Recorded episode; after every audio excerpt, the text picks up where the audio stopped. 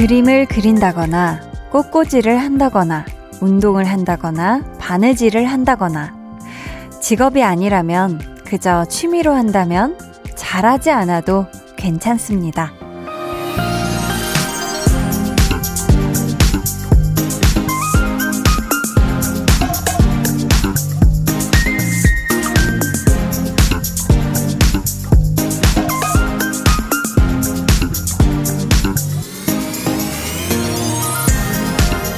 일이라면 어떤 성과를 내야 한다는 압박에 시달려야 하잖아요.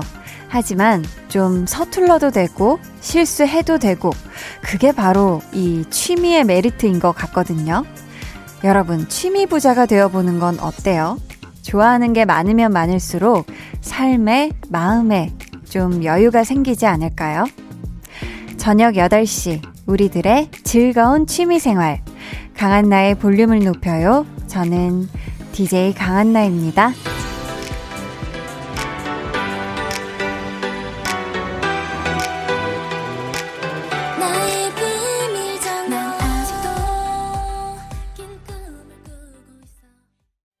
강한나의 볼륨을 높여요 시작했고요. 오늘 첫 곡은 오마이걸의 비밀 정원이었습니다.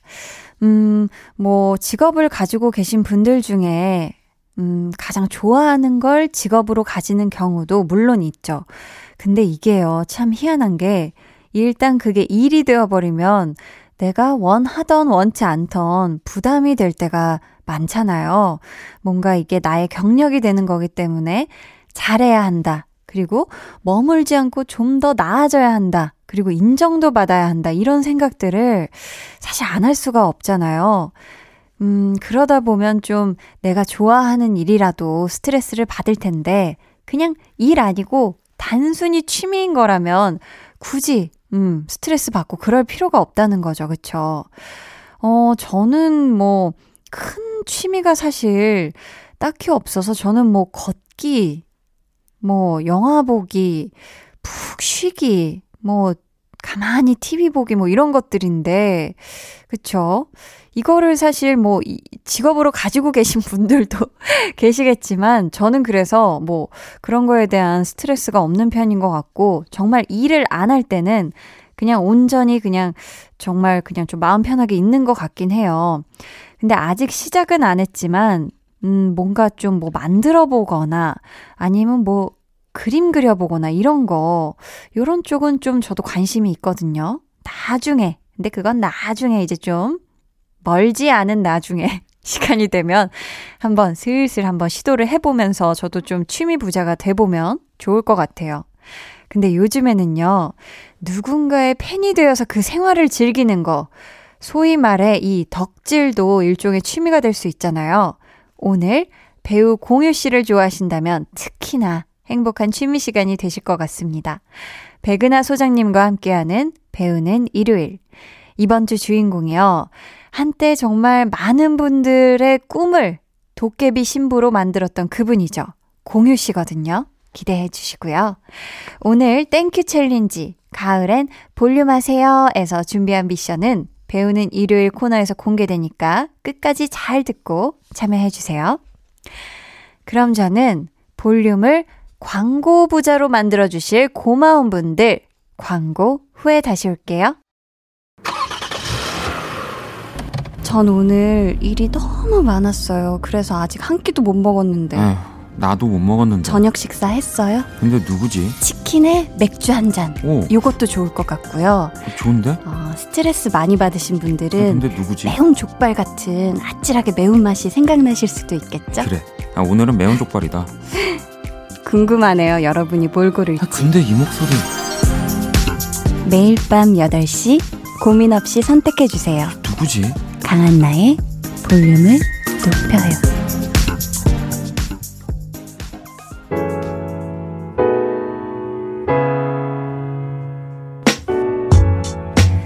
이번 한 주 어떻게 보내셨나요? 매일 만나도 알고 싶은 여러분의 이야기. 볼륨 타임라인. 어, 이번 한 주 여러분 어떻게 보내셨나요? 이게 또 뭐 굉장히 정신없이 보내신 분들도 있겠고 아니면 조금 여유롭게 보내신 분들도 있겠고 그럴 텐데요.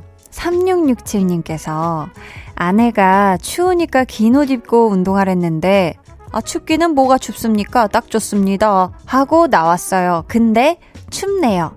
홀로 고독하게 운동 중입니다. 한나 씨, 감기 조심하세요. 훌쩍. 이렇게. 아, 이게, 그쵸. 우리 아내분 말씀은 들어야 돼요. 이게 다 우리 또 3667님을 위한 얘기고, 그쵸. 이게 또 운동하다 보면 더울 거 생각해서 얇게 나가시는 분들, 얇게 입고 나가시는 분들 많을 텐데, 이게 또 땀나고 이러면은 돌아오는 길에, 집에 돌아오는 길에 굉장히 서러워지는 경우가 생겨요. 막 이게 땀은 있지, 찬 바람은 불지 하면 더 춥거든요. 그러니까 꼭 항상 우리 3667님도 그렇고 요즘 밖에서 운동하시는 분들, 산책하시는 분들 꼭꼭 따숩게 챙겨 입고 운동하시길 바랄게요. 김재근님은 똑똑 들어가도 되나요? 며느리가 콩 심어줘서 참여해봅니다. 라디오 채팅은 처음 해보네요. 그나저나 우리 며느리가 임신 9주인데 축하해주세요 하셨습니다.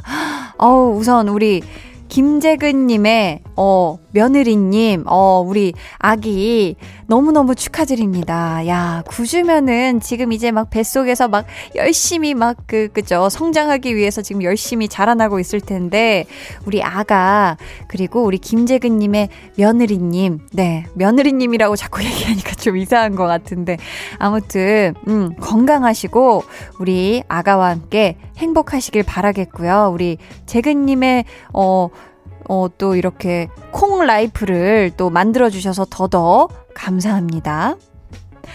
김주리님은 한나 언니 처음 뵙겠습니다.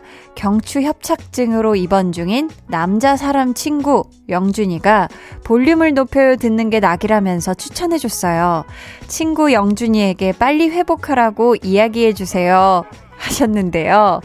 아, 이 또 그냥 친구 영준이 하면은 뭐 제가 어, 혹시 썸남인가요? 막 이럴까봐 남자 사람 친구라고 이렇게 제대로 명명을 해줬어요. 고맙고요. 좋은 정보. 우리 영준 씨 지금 또 경추 협착증으로 입원 중이라 많이 답답하고 힘들 텐데 얼른 음, 회복하길 바라겠습니다. 우리 주리 님도 오신 거 너무너무 환영해요. 앞으로 오래오래 함께 해요. 그럼 저희는 노래 듣고 볼륨 타임라인 이어갈게요. 넬, 그루비룸이 함께 부른 오늘은 듣고 올게요.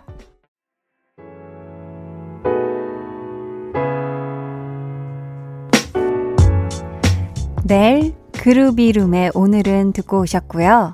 엄두홍님께서 저 자취생활 끝내고 본가로 들어가요. 한디 라디오 들으면서 방 치우는데 짐이 너무 많네요. 겨우 1년밖에 안 살았는데 짐이 왜 이렇게 많은 걸까요? 하셨습니다. 어, 우선 자취생활 끝내고 이제 본가로 들어가니까 확실히 짐을 줄이긴 줄여야죠. 그쵸? 왜냐면 혼자 공간 다 쓰던 걸 이제 방 안으로 들여놔야 되니까. 근데 사실 1년밖에 안 살았다고 하지만 또 우리나라는 사계절이 있지 않습니까? 뭐 겨울 패딩도 있겠지, 여름 옷 입고, 뭐 선풍기 있고, 뭐 전기장판 뭐 있고 하다 보면 사실 한 짐이에요, 한 짐. 음. 우리 두옥님 본가로 들어가기 전에 차근차근 그래도 정리 잘 하시고, 뭐, 쓸만한데 나는 본가 들어가면 안 쓸 것 같아 하는 것들은 잘 또 나눔도 하고 중고 판매도 하고 하셔서 용돈도 좀 쏠쏠하게 챙기시길 바래요. 신우람님은 넘나 먹고 싶었던 양념치킨, 어, 맛있겠다. 혼자 주문해서 먹었는데요. 두세 조각 먹었더니 배가 부르네요. 치킨이나 족발도 반만 팔았으면 좋겠어요. 하셨거든요. 아, 요즘 반만 파는 곳도 꽤 있는데, 어유 우리 우람님 동네는 아직 없나 봐요. 그쵸? 아, 이게 또 두세 조각 먹고서 배가 부르다 하는 것에 한디는 잘 공감이 안 되지만 그래도 진짜 필요할 때 뭔가 먹고는 싶은데 한 마리 다는 좀 부담스러울 때는 진짜 이렇게 반 마리씩 파는 것도 좀 이렇게 진짜 괜찮은 것 같아요. 그쵸? 음식을 남기는 것보다는. 3580님께서 헬스장 운영하는 사람이에요. 코로나19로 힘든 시간을 보내고 있지만 다시 시, 시작한다고 생각하면서 10월 보내고 있어요. 늘 한디 목소리 잘 듣고 있습니다. 따뜻해서 좋아요 하트뿅 해주셨습니다. 그쵸. 이 코로나19로 힘든 또 업종이나 이제 또 직종 가지신 분들이, 아, 요즘 또 힘든 시간 뭐 마찬가지로 보내고 계실 텐데, 진짜 좀만 힘내셨으면 좋겠어요. 정말 힘내시라는 말 밖에는 어, 제가 드릴 수 있는 말이 없지만 그래도 이렇게 매일 저녁 우리 3580님께도 힘이 되어 드리고 제 목소리를 아주 따숩게 아주 포근하게 잘 달궈서 여러분들께 좋은 이야기를 많이 해드릴 수 있었으면 좋겠습니다. 저희는 이쯤에서 노래를 한 곡 듣고 올게요. 아, 이 노래 또 따뜻한 노래죠. 폴킴의 커피 한 잔 할래요?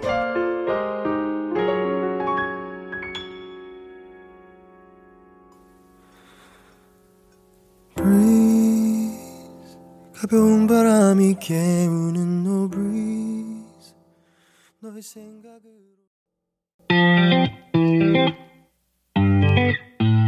여러분은 지금 강한나의 볼륨을 높여요 듣고 계시고요. 저는 한나 언니의 짱 절친 아이유입니다.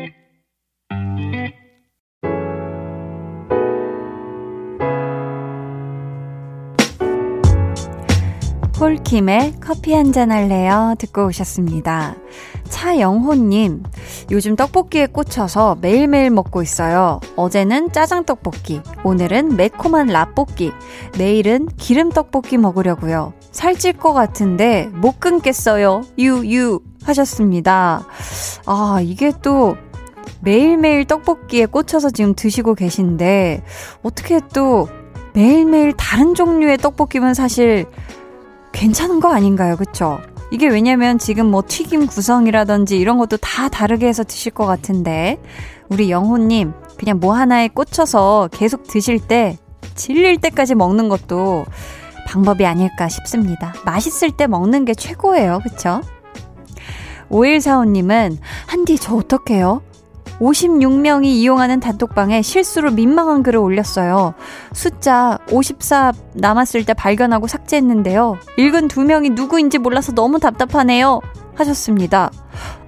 어, 어떡하지? 이런 경우 요즘 삭제가 되는데 그쵸 삭제했는데도 두 명이다. 그 중에 한 명은 5145님 본인 아닐까요? 아 이거 모르겠네. 아유 우리 5145님 다음부터는 이런 실수하지 않도록 그 왜 단톡방에 절대 실수하면 안 되는 단톡방은 막 글씨 막, 막 빨갛게 해가지고 막 화려하게 해서 절대 뭐 회사 단톡방 이런 식으로 해 놓으시더라고요, 보니까. 그렇게 해서 그런 실수 안 하셨으면 좋겠어요. 저희는 아이유 슈가의 에잇 듣고 2부에 올게요.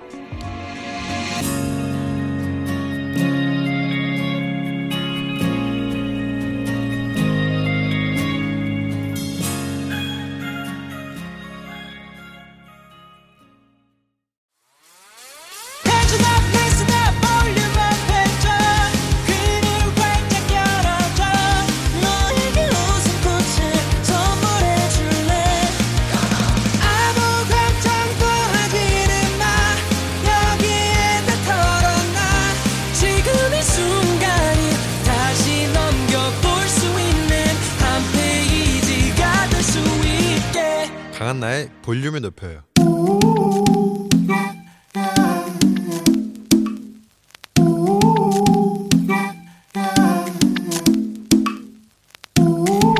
볼륨 가족이라면 누구나 무엇이든지 마음껏 자랑하세요. 네, flex. 오늘은 신은하님의 flex입니다. 한디, 저 드디어 가을 겨울옷 정리했어요. 제가 의류 매장에서 근무하는데요. 그래서 그런지 깔끔하게 딱딱 정리돼서 기분이 너무 좋아요. 우리 은하님, 끄미끄미 깔끔이한 옷 정리 good 아 very good 옷을 딱딱 정리하고 나면 입고 있던 아이템이 눈에 쏙쏙 들어오잖아요 그걸로 예쁘게 스타일링해서 가을 겨울 패션 피플로 거듭날 은하님의 모습 상상만 해도 넘날이 멋집니다 파워당당 FW 페피 은하 은하 플렉스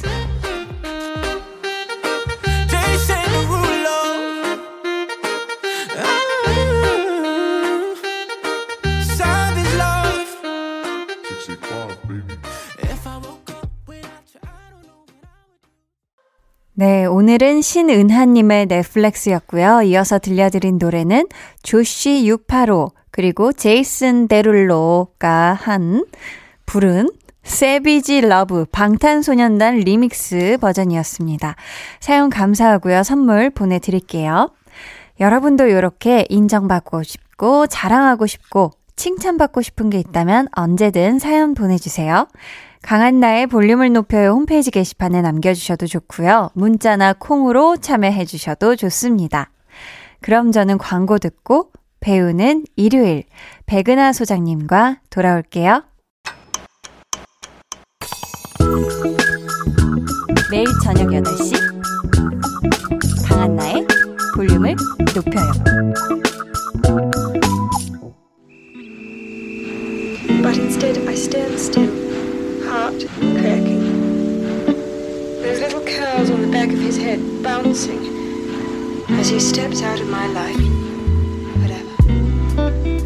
드라마 도깨비에 이런 대사가 나옵니다. 너와 함께한 시간 모두 눈부셨다. 날이 좋아서, 날이 좋지 않아서, 날이 적당해서, 모든 날이 좋았다.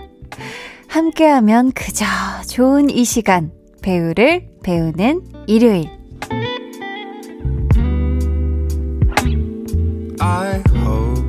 백은하 소장님 어서 오세요. 어, 안녕하세요.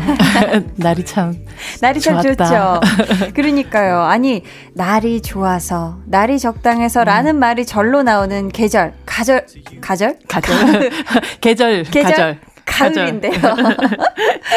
가을에 이것만큼은 정말 꼭 해야 한다 하는 거 어떤 게 있을까요? 전 진짜 단풍 보는 거 좋아하는데 네. 멀리 나가기가 좀 힘든 그런 상황이잖아요. 맞아요. 저희 저는 가까운 곳이 경복궁 쪽이거든요. 집 아, 사는 것도 그렇고. 네. 경복궁에 밤에 한번 가보시는 게 어떨까. 와, 이건 너무 좋다. 네, 요즘 또 BTS가 경복궁에서 공연도 하고 뭐 맞아요. 이런 그 영상을 보기도 했었는데 네. 요런 시기에 훨씬 음. 더 아주 멀지는 않지만 가까운 곳에서 음. 한국을 좀 느끼고 아, 요즘 약간 정취. 예, 그 정치 같은 거 같이 느끼는 그런 시간 궁 같은 데 가면 좀 재밌어요. 어, 좋을 것 같아요. 저는 좀 궁을 좋아하는 편이거든요. 혹시 전생에 전생에 왕비 음? 쪽.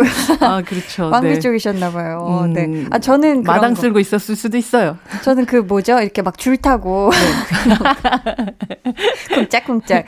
아, 배우는 일요일 저희가 앞에서 살짝 언급했던 드라마 도깨비의 주인공 오늘의 배우죠. 목소리로 먼저 만나볼게요. 마지막으로 남기실 말은? 너와 함께한 시간 모두 눈부셨다. 날이 좋아서, 날이 좋지 않아서, 날이 적당해서, 모든 날이 좋았다. 야, 역시 원조로 들어야 제맛이네요. 아, 저도 그 텀을 더 많이 줄 걸. 아, 괜찮아요. 아니. 우리가 기대한 건 그게 아니야. 맞아요. 그렇죠. 역시 공유, 공유 씨 가 나왔어요. 좀. 맞아요. 네. 드라마 도깨비의 한 장면이었고요. 지금 들으신 목소리 배우 공유 씨입니다. 네. 공유 씨는 어떤 분이죠, 공, 공유 배우 네. 목소리 들으니까 정말 되게 좋은데 음. 사실 뭐 너무 잘 아시겠지만 배우들에게 있어서 목소리는 너무 중요한 아, 부분이죠. 맞아요. 그리고 외양과 뭐 몸이라든지 이 모든 것들이 굉장히 중요해요. 음. 근데 그게 그냥 처음에 등장할 때이 사람의 장점으로 끝나는 게 아니라 네. 그 목소리와 그 몸과 결국은 이 사람이 연기로서 만들어내는 그 결과물들을 가지고 음. 자기가 가진 장점들을 훨씬 더 크게 발화시키게끔 만드는 아. 사람인 것 같아요. 어. 그래서 어 그래 공유 배우 목소리 좋지. 하지만 세상에 목소리 좋은 배우들은 많이 있을 수가 있거든요. 근데 네. 결국은 이 배우가 만들어가는 그 다음에 작품들을 통해서 음. 결국 이 목소리가 왜 좋은 목소리인지를 알게끔 만들어 줬던 배우인 것 같아요. 아 저는 얼마 전에 이렇게 TV 돌려보다 보니까 이 커피 프린스 1호점이 다시 재방송을 최근에 이제 커피 네. 프린스 1호점이 이제 13년 정도가 지났는데 네. 약간 특집 다큐 같은 걸 했었어요. 아. 그걸 하면서 네. 다시금 그 13년 전의 기억을 뿜뿜 네. 이렇게 떠올리시는 분들을 위해서 여기저기서 약간 재방송도 많이 하고 아, 좀 이렇게 하는 분위기더라고요. 네, 어 좋더라고요. 다시 봐도 또 맞아요. 어 훈훈하고 찬란하신 배우 공유 씨의 필모그래피 간략하게 알아볼게요. 음악 주세요.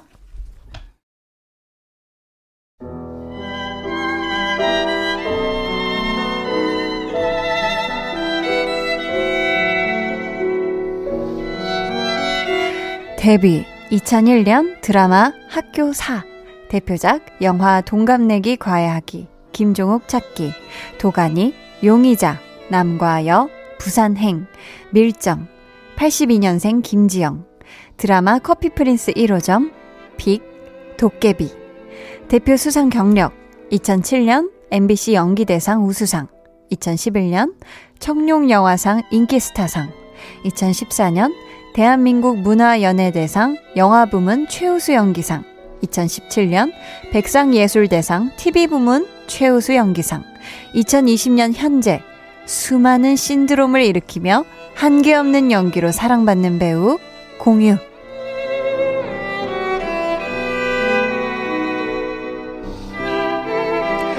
방금 BG로 흐른 음악은요, 영화 밀정에 삽입된 곡입니다. 드보르작 슬라브 무곡 2번 마단조 작품 번호 72번이었는데요. 가을에 굉장히 어울리네요. 아, 그러니까요. 진짜. 어. 이 지금 제가 또 공유 씨 필모그래피를 소개하다 깜짝 놀랐어요. 내년이면 데뷔 20주년. 그러게요. 와, 아직도 청춘미가 정말 뿜뿜하셔서 그런지 벌써 20주년이라는 시간이 실감이 나지가 않는데요. 맞습니다. 2001년도에 학교 4, 학교 아, 4에서 네. 임수정 배우와 아주 풋풋한 마음을 나누던 피아노를 어머, 어머. 굉장히 멋있게 치던 부드러웠던 소년 아. 공유 배우가 지금은 정말 어디가 또 대한민국을 대표하는 음. 그런 이제 거대한 배우로 자리 자, 자리 매김을 하게 됐었죠. 음. 음. 이 공유 씨가 20년 동안 차곡차곡 쌓은 필모그래피 중에서요.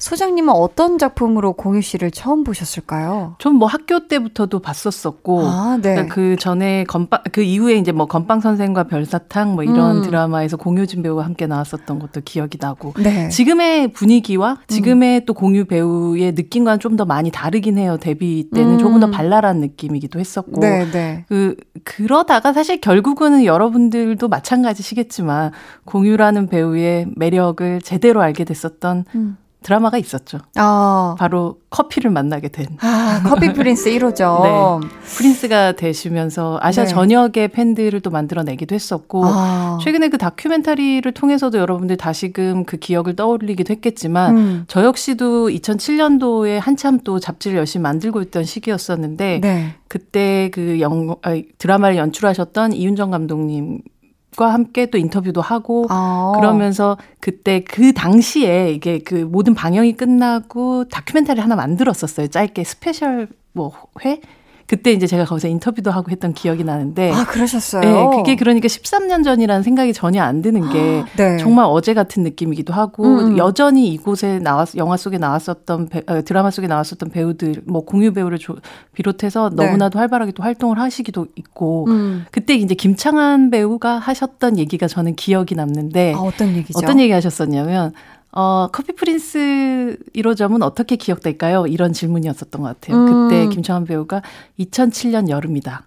어, 그해 여름을. 네. 근데 정말 2007년 여름을 아. 정말 잊지 못하게 만들었었던 그 청춘이라는 것에 색감과 네. 그리고 청춘이라는 것의 어떤 질감과 음. 그 모든 것들을 느끼게 해줬었던 드라마였던 것 같아요. 음, 어, 저희가 요즘 thank you challenge라고 해서요. 네. 청취자분들께 선물을 많이 많이 드리는 시간을 마련하고 있는데요. 아, 역시 청취율 조사기, 조사 기간이라 그런가요? 맞아요.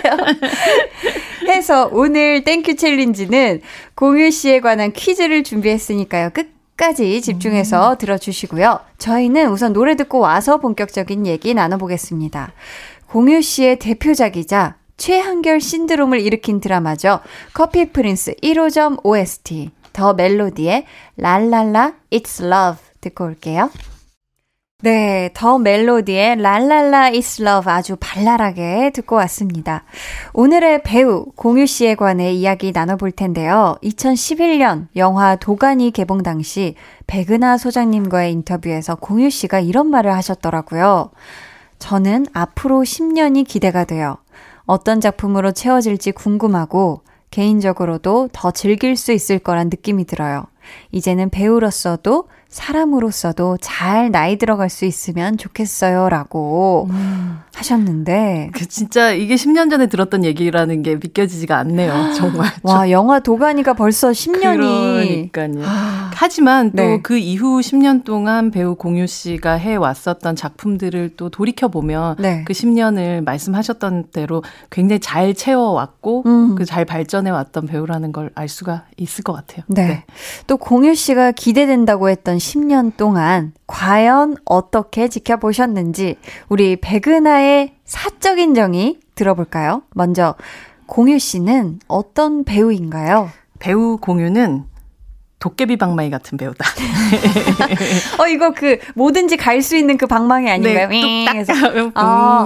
뭐 뭐가 다 나오죠. 맞아 맞아요. 네. 공유 어. 배우의 어. 그 지금의 공유 배우는 어디라도 갈 수 있고 무엇이라도 음. 만들어낼 수 있는 사람으로 바뀐 것 같아요. 아. 처음에 공유 배우가 등장했었을 때그 청춘 스타 같았던 그 느낌보다 네. 지금은 뭐 82년생 김지영부터 시작해서 음. 도깨비 같이 모든 사람들이 함께 즐길 수 있는 대중 드라마 음. 그리고 자신의 선택에 의해서 또 가고 있는 어떤 모든 것들이 이제 공유 배우는 어디도 갈 수 있는 사람처럼 된 것, 아. 그리고 무엇이든 만들어낼 수 있는 배우가 됐다는 것 자체가 음. 본인 안에서 굉장한 다양성 같은 것들을 만들어 나갔던 10년이었던 것 같고, 네. 그 도가니 이후에도 음. 그 20년 동안에 사실 20년 전 공유 배우를 생각했었을 때는 네. 지금의 모습을 상상한 분들이 그렇게 많지는 않으셨을 아, 거예요. 아, 그래요? 네. 처음 그, 데뷔하고 음, 하셨을 때 그것보다는 훨씬 더 뭔가 트렌디하고 팬시한 음. 배우라는 느낌을 더 많이 받았을 텐데 네. 지금의 공유 배우를 생각하면 훨씬 더 무거운 느낌을 더 많이 받게 되거든요. 맞아요. 네, 네. 그런 변화를 결국 그 시절의 공유 배우하고 비교되던 그런 청춘 배우들의 지금의 현재를 또 비교해서 본다면 음. 얼만큼 이 10년, 20년 동안 공유라는 배우가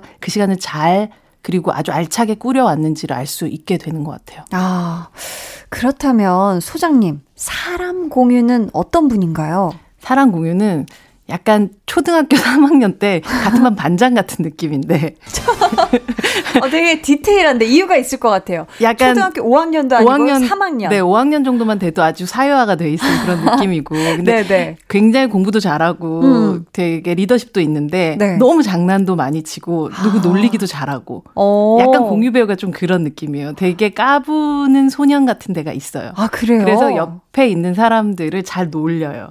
어, 연기하시거나 이럴 때는 네, 전혀 그 상상을 못했는데. 네, 사실 본인 스스로는 이런 뭐 커피 프린스 1호점이라든지 좀 멜로 영화에서 네. 너무 간지러운 역할을 연기할 아. 때 죽으려고 하는.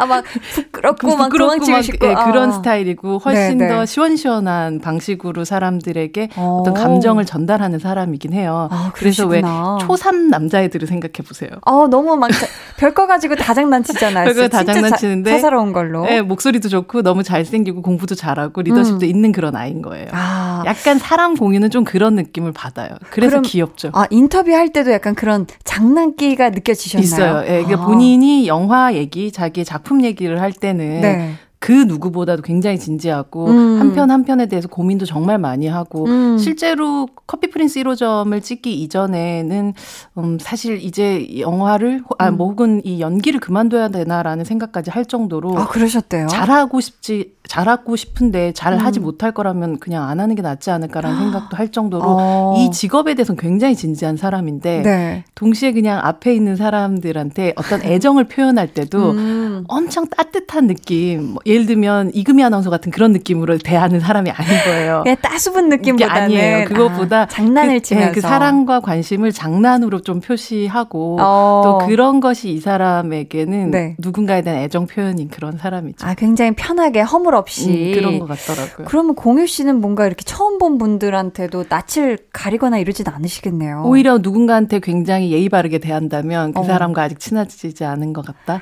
아 오히려 만약에 너무 이렇게 깍듯하다. 어, 깍듯하고 이게 따숩다면 네. 아 많이 친하지 않을 수도 있겠다라는. 음, 음. 그래서 굉장히 친한 사람들에게는 네. 혹은 본인이 가까워지고 싶은 사람들한테는 약간 놀리면서 시작하시는 분인 아 그런 또 스타일이셨군요. 네, 그래서 전혀 그 몰랐네요. 네, 근데 워낙 그게 어떤 아기를 가진 놀림이 아니어서 음. 듣는 사람도 이 사람한테서 굉장히 친근감을 느끼게끔 만들어주는 부분이 있어서 음. 약간 친해지면 네. 어떻게 보면 그 아주 어릴 때부터의 절친 같은 느낌이 들 수 있는 어. 남성 친구. 남성 같은, 친구. 같은 느낌이 들죠. 저는 예전에 그 공유 선배님 백화점 지하 식품 코너 쪽에서. 어, 이렇게 구체적이다. 마주쳤었거든요. 뭐 드시고 계셨어요? 저도 그, 전 그때 한창 학생 때였어가지고, 제가 막 중학교 때인가 막 고1이었나 중, 중학교 때인가, 그냥 이렇게 스쳐 지나가는데, 네. 어, 봤었던 기억이. 너무 헌칠하시잖아요. 네, 깜짝 놀랐어요. 네. 음. 이게 뭐, 어린 시절부터 굉장히 운동도 잘하고, 네.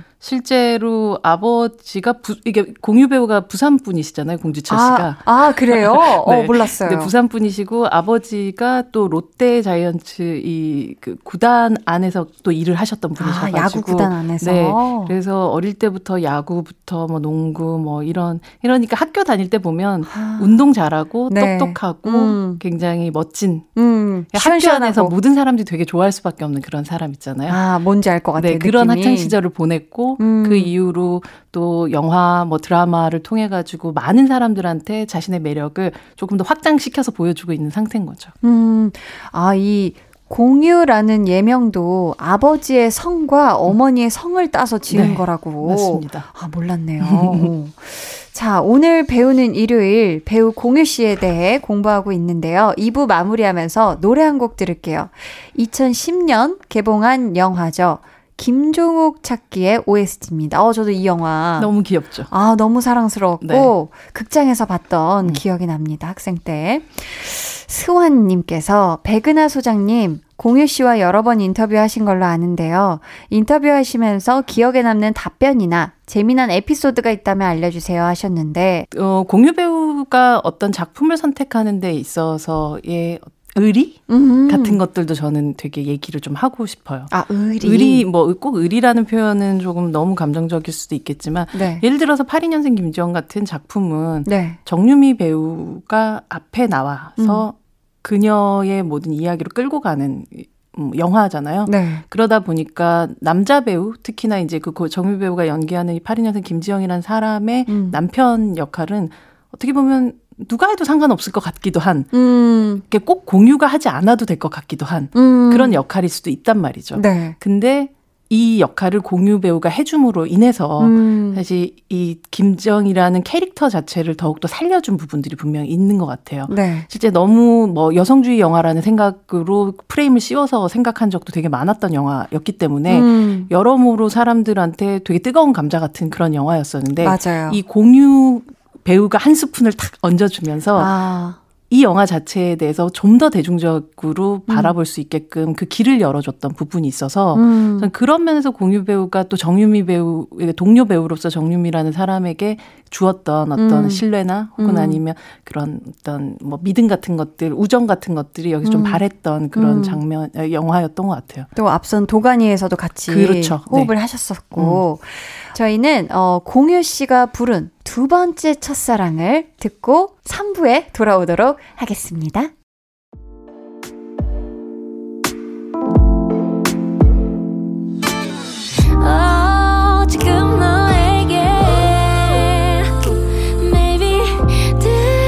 주고 싶은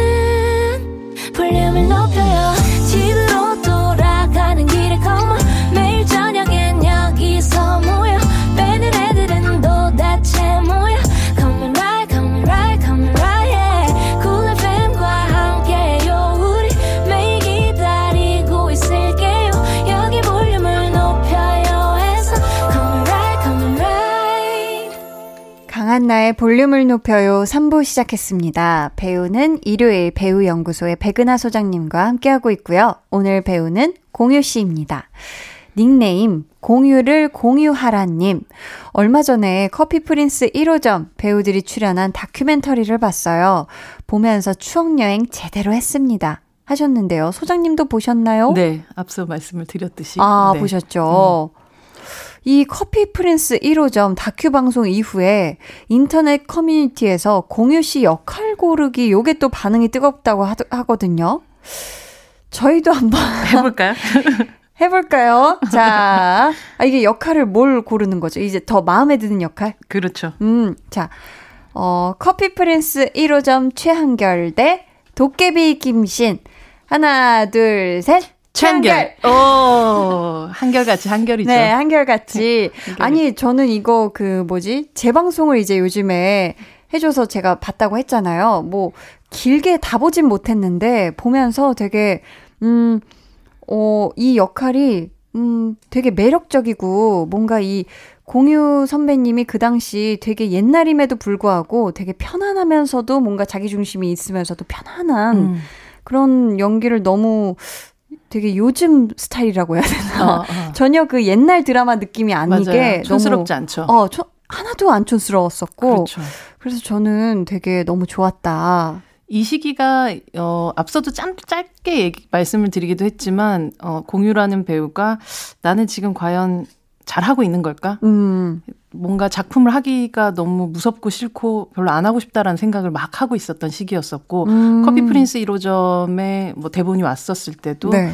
너무 이건 달달한 얘기가 아닐까라는 음. 고민을 좀 했었던 그런 작품이었어요. 네. 근데 이 영화 이 드라마를 보면 이 최한결이란 사람이 어, 세상에서 뭐 혹은 아니면 사회 안에서 자기가 뭐 부모님에게서 음. 자기 아직 인정받지 못하고 있었던 사람으로서의 음. 울분을 하지만 그걸 누군가가 알아봐 줬을 때 그 마음 같은 걸 약간 눈물을 흘리면서 얘기하는 음. 가슴에 정말 손을 탁 얹고 얘기하는 그런 장면이 있는데 네. 그 순간 최한결은 아직 사람들한테 인정을 받지 못했을 뿐이다. 음. 하지만 나는 아직 가능성이 있는 사람이다라는 걸 스스로 얘기한 장면이 있어요. 아. 그 장면은 거의 공유라는 사람이 얘기하고 있는 것처럼 저는 들렸었거든요. 아, 공유가 아직까지 어, 좋은 사람이. 작품을 만나지 못했을 뿐이다. 음. 난 아직까지 이 재능을 보여주지 못했을 뿐이다. 하지만 음. 난할 수 있다. 이걸 보여주는 그 장면이 음. 결국은 실질적으로 커피 네. 프린스 1호점 이후에 공유라는 배우의 가능성을 확 열어주게 됐었던 장면이기도 했죠. 그렇다면요, 소장님 생각하시기에 이 커피 프린스가 만약 리메이크 된다면 음. 공유 씨 역할을 후배 배우들 중에 누가 하면 좋을까요? 이런 거 약간 상상해 보면 재밌잖아요. 와, 후배 배우들 중에 하면 좋을까요?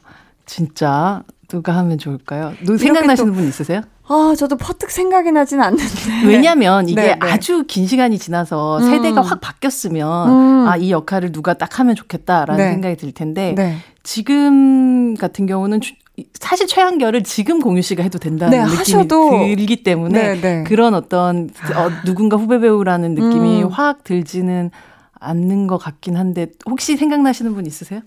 어, 저도 저도 공유 선배님이 다시 하셔야 된다고 생각을 합니다. 커피 프린스 1.5호점 해서 좀 다른 느낌이 될 것 같아요. 약간 뭐 음. 뭐 박서준 배우가 만약에 한다. 음. 이러면 네. 조금 또 커피 프린스 1호점, 2호점은 좀 다른 점장님과 아, 아예 그냥 분위기도 다르고 다른 해서. 느낌이 좀 들기도 음. 할것 같네요. 음. 네. 어, 오늘 배우는 일요일 공유 씨에 대해 공부하고 있는데요. 이제 소장님의 원픽, 백은하의 신의 한 수 여쭤볼게요.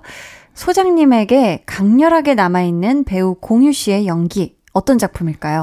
역시 도간이죠. 아, 영화 도간이. 도간이. 네.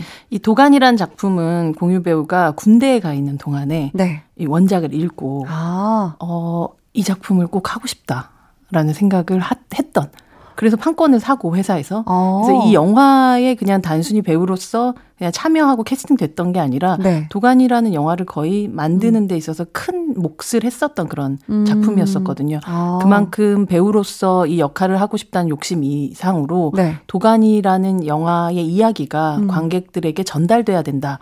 라는 마음을 굉장히 많이 가지고 있었고 어. 그런 면에서 우리가 뭐 공유 배우의 되게 사랑스러운 모습, 멋진 모습 이런 것들 많이 보기도 하겠지만 저는 이 도가니에서 어 아스팔트에 얼굴이 진 이겨지는 상태에서 약간 눈물을 흘리며 관객들을 바라보는 장면이 있어요. 공유 씨가요? 공유 씨가. 네. 그 장면을 보면서 정말 되게 아 되게 분노하게 되는 아, 순간이었거든요. 네. 영화에서 보면 너무나도 어린 아이들이 학교에서 어, 학교에서 당하게 되는 그 폭력이라는 것이 너무 끔찍하고 잔인한 상황이었는데 네. 영화는 사실 윤리적으로 그 아이들의 끔찍한 상황들을 정면으로 보여주는 영화는 아니에요. 음. 오히려 이런 공유 배우의 분노한 얼굴, 정유미 배우의 분노한 얼굴들을 통해서 음. 사실 이 영화가 가지고 있는 그 끔찍함이 얼만큼 되는지 우리가 어떤 분노를 가져야 되는지 보여주는 그런 영화였는데 네. 공유 배우가 그 얼굴로 이 영화 속에서 우리가 같이 보는 관객들이 느껴야 하는 분노를 음. 자기 얼굴로 표현해 주는 느낌을 받았었던 아, 것 같아요. 그러려면 사실 배우 스스로는 엄청난 그 고통을 겪어야 나오는 맞아요. 그런 또 표현이잖아요. 맞아요. 막 비가 오고 막 음. 이러는 와중에 관객들을 향해서 응시하는 그 눈빛을 만들어내기 위해서 음. 그럼 사실 뭐 대사가 있는 것도 아니고 네. 원래는 그게 대사가 되게 길었대요. 아 그냥 앞, 대사를 다 없앤 네, 거예요? 네, 그 앞에 굉장히 또 많은 얘기도 있고 막 음. 자기가 주절 주절 주절 뭐 주장하는 부분들도 되게 많았는데 음. 음. 오히려 감독님께 여기서는 내 말을 줄이고 그냥 아. 이런 방식으로 표현하는 게 어떠냐라고 제안을 드렸고 결국은 그렇게 말없이 강렬한 장면이 탄생하게 됐던 거죠. 아, 그랬구나. 저희는 그러면 어, 노래 듣고 와서 더 이야기 나눠보도록 하겠습니다. 음, 드라마 빅 OST 중에 공유 씨가 또 직접 부른 special 트랙이 있어서 준비를 해봤습니다. 공유의 너라서 듣고 올게요. 공유의 너라서 듣고 오셨습니다. 공유 씨가 노래를 진짜 잘하시네요. 어. 가끔 예능 프로 같은 음악 프로 같은 데서 공유 배우 노래하는 거 들었던 것 같기도 하고 음. 일단 기본적으로 예체능이 되게 강한 사람이에요. 제가 아까 그 농구 얘기도 했었는데 네. 어, 네. 아그 그 인터뷰할 때 그 얘기도 들었었던 기억이 나는데 어릴 네. 때 뒷동산에서 초등학교 때부터 막 중고등학생 형들한테 껴가지고 농구를 하면서 꼭 나는 꼭 마이클 조단 같은 사람 될 거야. 라고. 아, 농구 선수를. 막, 네, 그런 다, 다짐을 했었는데, 어. 이후에는 그 학교나 동네 동생들이 나도 지철이 형처럼 농구 꼭 잘하는 사람 되고 싶다는 어, 얘기를 들었었다는. 그 정도로까지 잘하게 됐다는. 뭐 그런 이야기들도 들었죠. 그래서 어, 체육도 잘하고, 네. 이렇게 몸을 움직이는 거 굉장히 잘하고, 노래도 잘하고. 노래도 잘하고. 네, 되게 타고난 엔터테이너인 것 같기도 해요. 아, 그렇네요. 그렇다면 저희 코너 속의 코너, 백은하의 케미 한수 오늘도 여쭤보겠습니다. 공유 씨와 최고의 케미를 보여준 배우 누굴까요? 저는 네. 이두 편의 또 영화에서 도 함께 또 하기도 했었고 앞에 네. 잠깐 얘기도 했지만 음. 도가니와 82년생 김지영에서 함께 연기했었던 아. 절친 정유미 배우를 최고의 어, 케미 한 수로 뽑고 어, 싶습니다. 어, 네. 어, 저도 그 영화에서 두 분의 그 눈빛 그 교류를 보고 있으면 되게 공유 씨가 정유미 씨의 눈을 바라볼 때 되게 그 이야기를 다 드러내고자 하는 그 자, 음. 다 온전히 듣고자 하는 그 눈빛이 너무 좋은 것 같아요. 보통 남자 배우와 네. 여자 배우가 케미를 음. 이룰 때는 되게 로맨틱한 케미스트리가 이루어지는 경우가 되게 많잖아요. 맞아요. 그렇다고 해서 이 두 분이 그렇지 않다는 뜻은 아닌데 음. 왠지 정유미 배우와 공유 배우가 함께 있으면 동지애 같은 게 느껴져요. 아 그래서 뭔가 그 또또 다른 케미가 만들어지는 거죠. 어. 그래서 하나의 목표를 향해서 혹은 자기들이 이루고 싶은 어떤 것들 혹은 밝혀야 되는 모든 것들이 음. 있었을 때 그걸 향해서 함께 손을 잡고 음. 앞으로 나아가는 그런 아. 이미지를 이 두 사람을 보면서 받게 네. 되는 것 같아요. 그래서 막 서로 바라보고 꽁냥꽁냥하고 사랑하는 음. 역할도 뭐 나중에 하신다면 또 그런 케미를 만들어낼 수 있겠지만 네. 지금까지 보여줬었던 어 뭔가 정유미 배우와 공유 배우의 느낌은 약간 뭐 빨치산 영화 같은 거 한번 찍으시면 어, 아, 어떨까라는 생 어떤 네, 어. 네 그런 느낌을 좀 받게 될 정도로 아, 네. 뭔가 동지에 아, 동지에 진짜 어울리는 것 받게 되는 그런 음. 케미인 것 같아요. 그래서 음. 여러 케미 중에서 남녀가 그런 케미를 만들어낸다는 거 되게 쉽지 않은데 네. 그런 면에서 정유미 배우와 공유 배우가 약간 또 다른 시대와 또 음. 다른 장르 안에서 이런 동지애를 또 바랄 수 있는 그런 작품을 좀 해보면 어떨까 그런 음. 기대도 하게 되죠. 어, 그렇네요. 그렇다면 브로맨스 케미로 남자 배우 중에서 골라주신다면 이동욱 배우? 그렇죠. 저승사자 이동욱 씨가 아닐까. 맞아요. 두 분이 이동욱 배우가 음. 잠깐 했었던 토크쇼의 첫 번째 게스트로 공유 배우가 나오시기도 했고. 맞아요. 두 사람이 스튜디오에서 얘기하는 것보다 사실은 운전하면서 음. 이렇게 가면서 친구처럼 얘기할 때가 음. 정말 아, 이 방송을 끝까지 보고 계속 보고 싶다. 아, 이, 이 케미를 계속, 계속 보고, 보고 싶다. 라고 느껴지는 그런 극 속에서도 케미가 굉장히 좋았지만 네. 인간적으로 두 사람 케미가 굉장히 좋았던 음. 그리고 뭐 훈훈하잖아요. 아, 그러니까요. 맞습니다. 그, 비주얼 케미도. 도깨비라는 영화, 드라마 안에서 음. 두 사람이 그냥 걸어 나오는 그 장면이 있는데, 네. 그 장면만으로도 이미 모든 것들을 다 설명하는 느낌이기도 했었던 것 같아요. 맞죠. 음.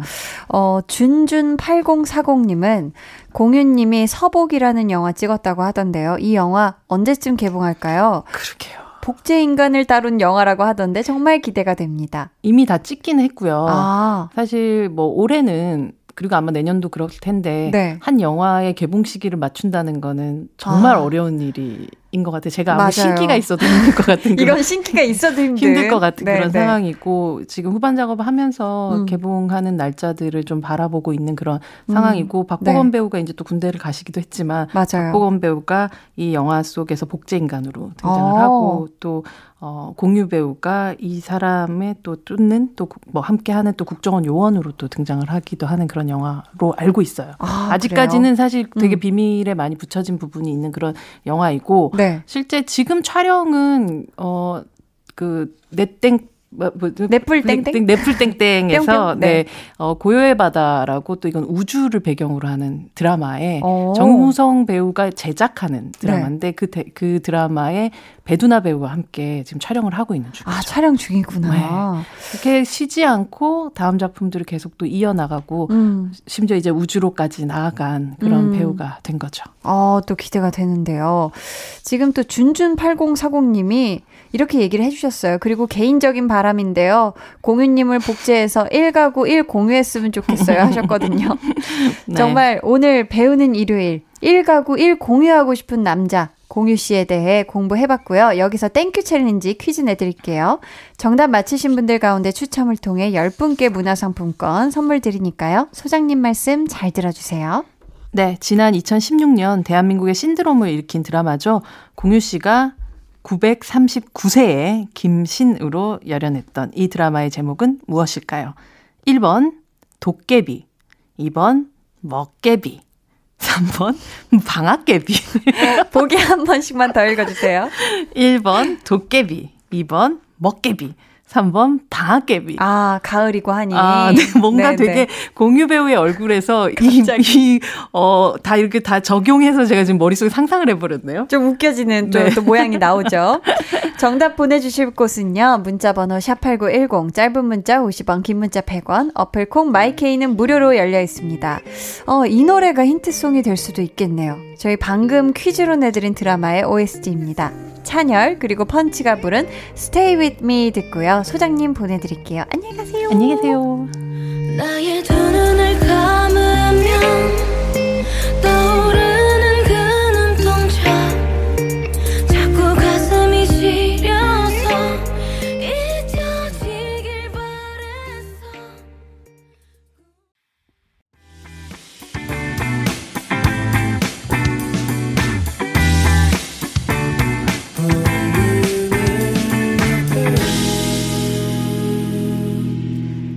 강한나의 볼륨을 높여요. 함께하고 있습니다. 오늘 배우는 일요일은 공유 씨에 대해 공부해봤는데요. 앞에서 땡큐 challenge 퀴즈 내드렸었죠. 공유 씨가 939세 김신을 연기하며 신드롬을 일으킨 이 드라마의 제목은 무엇일까요? 1번 도깨비, 2번 먹깨비, 3번 방학깨비. 정답은 1번 도깨비입니다. 정답자 중에서 문화상품권 받으실 10분은요, 방송 후에 강한나의 볼륨을 높여요 홈페이지 공지사항 선곡표 게시판에서 확인해주세요. 음, 저희는 한희준의 룸 듣고 4부에 오겠습니다. What I do, what I do is for you to make you feel, make you feel like I do. Getting through, getting through, getting through you like an easy overdue.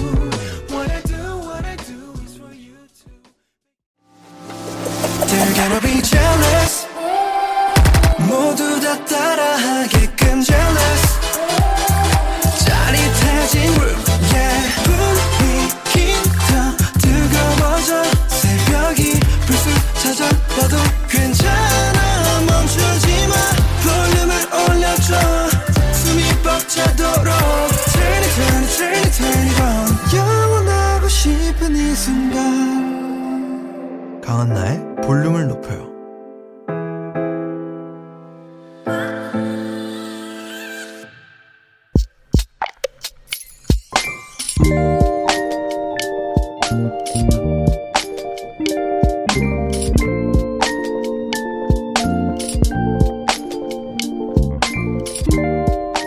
육십 평생 대장암 검사를 한 번도 받으신 적 없다는 울 아빠. 어디 아픈 데도 없는데 굳이 돈 들여서 검사를 왜 하느냐 하셔서 건강은 건강할 때 지켜야 하는 거라며 내가 다니는 병원에 모시고 갔다. 허리 디스크와 어깨 수술, 그리고 무릎 관절로 먹는 약 때문인지 위는 많이 헐어 있었고 위염과 위궤양까지 있었다. 대장에선 용종을 6개나 떼어냈다.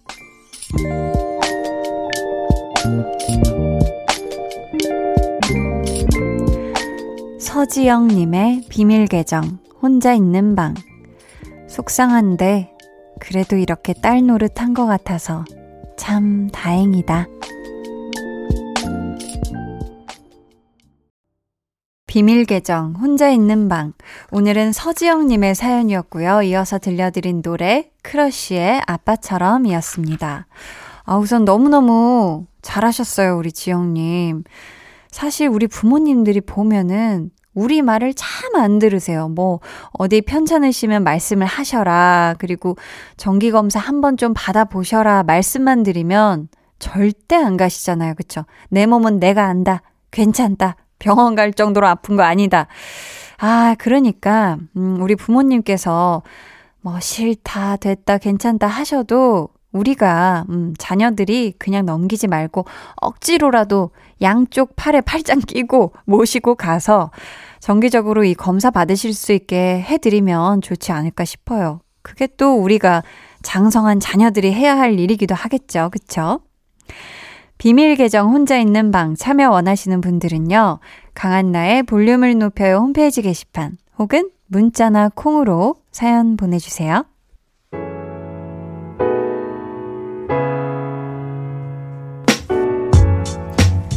어, 계속해서 여러분의 이야기 한번 더 만나볼게요. 안태환님, 초등학생 딸이 아빠 안경 바꾸라고 모아놓은 용돈을 쓱 줬어요. 자기도 실리콘 코받침 안경 쓴다며 아빠도 자기처럼 좋은 거 쓰라고 하는데 너무 사랑스럽네요. 딸아, 마음만 받을게. 돈은 네 통장에 넣어주마.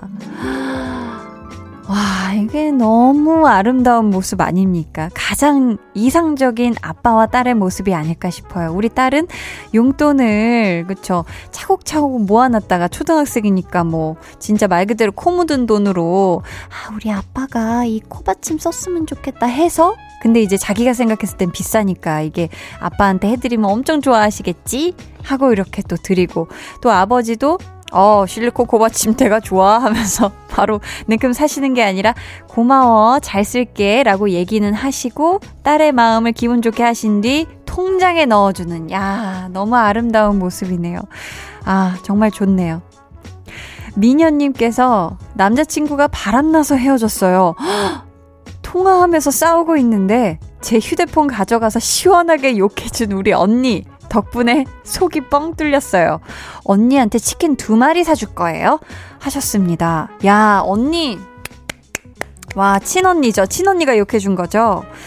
아, 우리 미녀님 우선 이렇게 바람나서 헤어졌다니 이런 바람 피우는 남자친구 헤어진 게 천만 다행이고요. 우리 미녀님 앞으로는 우리 미녀님을 이렇게 상처 주지 않는 그런 좋은 남자친구 평생의 배필을 만나시길 바라겠고요. 우리 언니, 너무 멋있네요. 우리 언니 앞으로 맛있는 거 많이 많이 사줘야 될 것 같아요. 진짜. 대신 욕해준 언니, 멋있습니다. 음.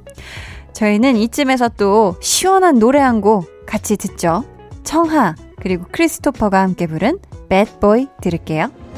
I'm not trying to be dramatic, but I need someone who can take a little heat.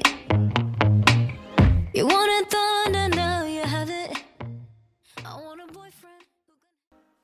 두 눈을 감아줘. Will you love 늘 그렇듯이 Will you love 손 내밀면 닿을 곳에 네가 있기. Will you love 따뜻한 너의 목소리가 필요해. 너의 시간을 채워줄 radio. 강한나의 볼륨을 높여요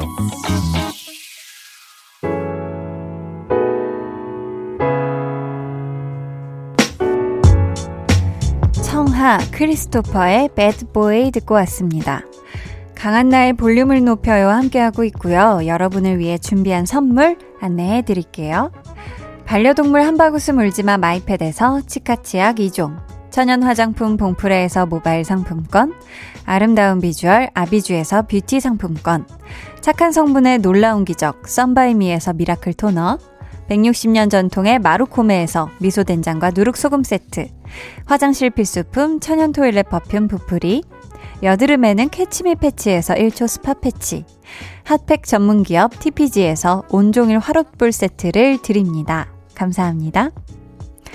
음, 9980님께서요. 밥 먹으러 음식점에 갔는데요. 요즘 코로나19 때문에 출입 명단 받고 있잖아요. 거기 있는 볼펜으로 이름을 쓰는데 아무리 눌렀어도 안 나오는 거예요. 근데 옆에서 보시던 주인 아주머니가 그거 카드 서명하는 거예요. 하시는 거 있죠? 멍 때리다가 무슨 짓을 한 건지 모르겠어요. 너무 창피하네요. 하셨습니다. 아니 도대체 그 전자 서명하는 거기에 붙어 있는 그 볼펜이죠. 와, 어머 어머 진짜 너무 뭐가 급하셨나 보다. 되게 배고프셨거나 그쵸?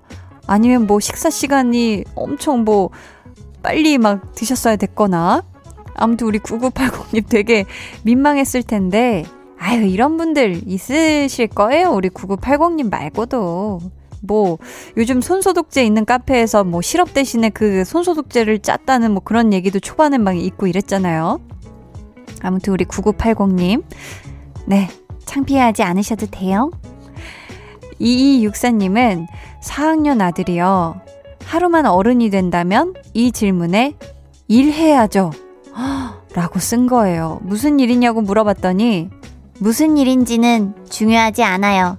라고 대답하네요. 하셨습니다. 아, 이게 뭔가 약간 씁쓸하네요. 어른들이 하는 이야기들을 듣고 이런 얘기를 하는 걸 텐데, 그쵸? 뭐, 엄마는 이래야 돼. 아니면 아빠는 이래야 돼. 라는 그런 또 이야기들 때문에, 아, 어른 되면 이래야만 되는 거구나. 엄마, 아빠 놀아줘. 아니, 이래야 돼, 이날. 뭐 이런 것 때문에도 그럴 수 있고. 아, 왠지 모르게 약간 씁쓸한데. 아무튼 무슨 일인지는 중요하지 않다고 하니까 뭐, 네, 좋습니다. 3966님께서 한나 언니 저 기억하실지 모르겠는데 편의점에서 레모네이드 받았다고 자랑했던 알바생이에요. 이번에 편의점을 그만두게 돼서 이렇게 문자 보내요. 아르바이트 하는 동안 행복하게 해주셔서 감사합니다. 언니의 새 드라마 스타트업 본방사수 할 거고요. 항상 뒤에서 응원할게요 하셨습니다. 기억 아주 아주 제가 그래서 어, 엄청 되게 잘하시는 알바생인가 보다 막 이랬었잖아요. 그쵸? 우리 3966님 그동안 정말 정말 고생했고요. 항상 뒤에서 응원하지 말고 옆에서 속삭여줘요. 응원하고 있다고. 알았죠? 어, 저희 노래 들려드릴게요. 10cm의 10월의 날씨.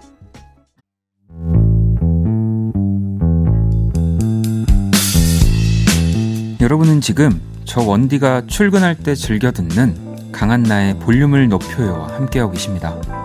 잠시 후 10시 한디의 퇴근길 파트너 박원의 키스 라디오가 이어집니다. 이따 만나요.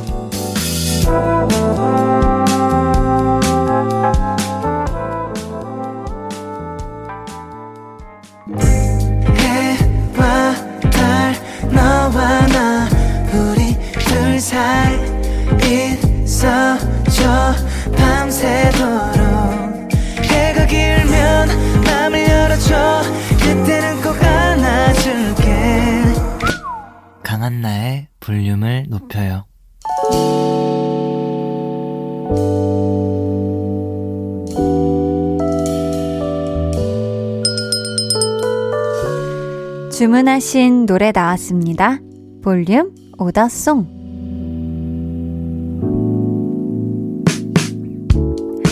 볼륨의 마지막 곡은 미리 예약해주신 분의 볼륨 오더송으로 전해드립니다. 오늘은 조남미님. 막내 남동생이 군대를 가게 되었어요. 바쁘다는 핑계로 많이 못 챙겨준 게 마음에 걸리네요. 모쪼록 몸 건강히 군생활 잘했으면 좋겠어요. 승열아, 파이팅! 하시면서 세정의 꽃길 주문해 주셨습니다. 음, 이 노래 끝곡으로 들려드리도록 하고요. 내일은요, 찐 선곡 로드. 월요일에 만나는 우리의 선곡 요정들. 배가연 씨, 정세훈 씨 함께 하니까요. 기대 많이 해주시고요. 모두 모두 내일을 위해 숙면하시길 바라면서 지금까지 볼륨을 높여요. 저는 강한나였습니다.